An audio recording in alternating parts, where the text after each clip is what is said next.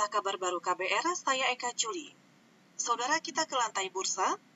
Indeks harga saham gabungan atau I H S G sepanjang perdagangan pagi ini hingga siang ini relatif nyaman di zona hijau.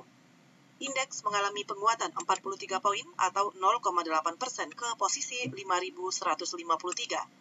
Sejak dibuka pagi hari pada posisi lima ribu seratus sepuluh.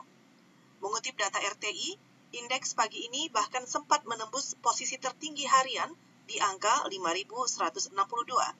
Indeks sektor kesehatan juga mengalami penguatan sekitar tiga koma dua persen.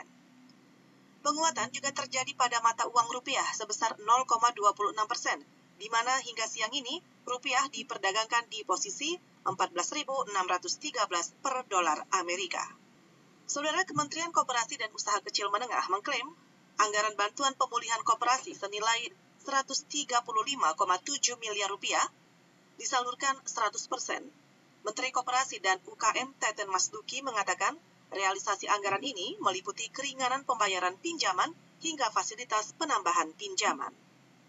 Pada fase awal ini kami telah melakukan restrukturisasi pinjaman mitra L P D B dalam bentuk penundaan pembayaran angsuran dan jasa selama dua belas. Sampai saat ini telah dilakukan restrukturisasi kepada empat puluh mitra koperasi, sudah seratus persen Bapak, dengan fasilitas penundaan pokok, penundaan jasa, pengurangan jasa, perpanjangan waktu, dan penambahan fasilitas pinjaman atau pembiayaan dengan total outstanding sebesar seratus tiga puluh lima koma tujuh miliar.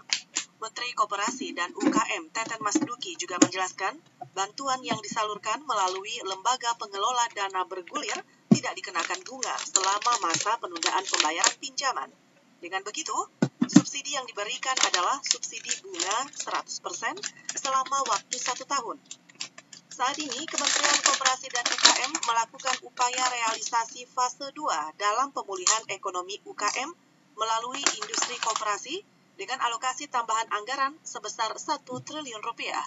Pembiayaan ini khusus disalurkan kepada empat koma delapan juta usaha mikro kecil menengah anggota koperasi. Kita ke mancanegara. Pandemi COVID sembilan belas tak menghentikan langkah Tiongkok untuk menunjukkan ambisinya di bidang eksplorasi luar angkasa.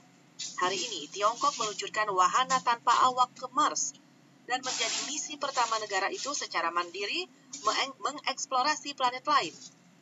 Mengutip Reuters, pada siang ini waktu setempat, Tiongkok meluncurkan roket raksasa dari pusat peluncuran antariksa di kawasan pantai Provinsi Hainan. Pada akhir Juli ini, Mars akan berada pada jarak paling dekat dengan bumi, sekitar lima puluh delapan juta kilometer. Sebelumnya, pada Januari tahun lalu, Tiongkok menjadi negara pertama yang berhasil membawa misi wahana ke bagian sisi luar bulan. Saudara, demikian kabar baru, saya Eka Culi.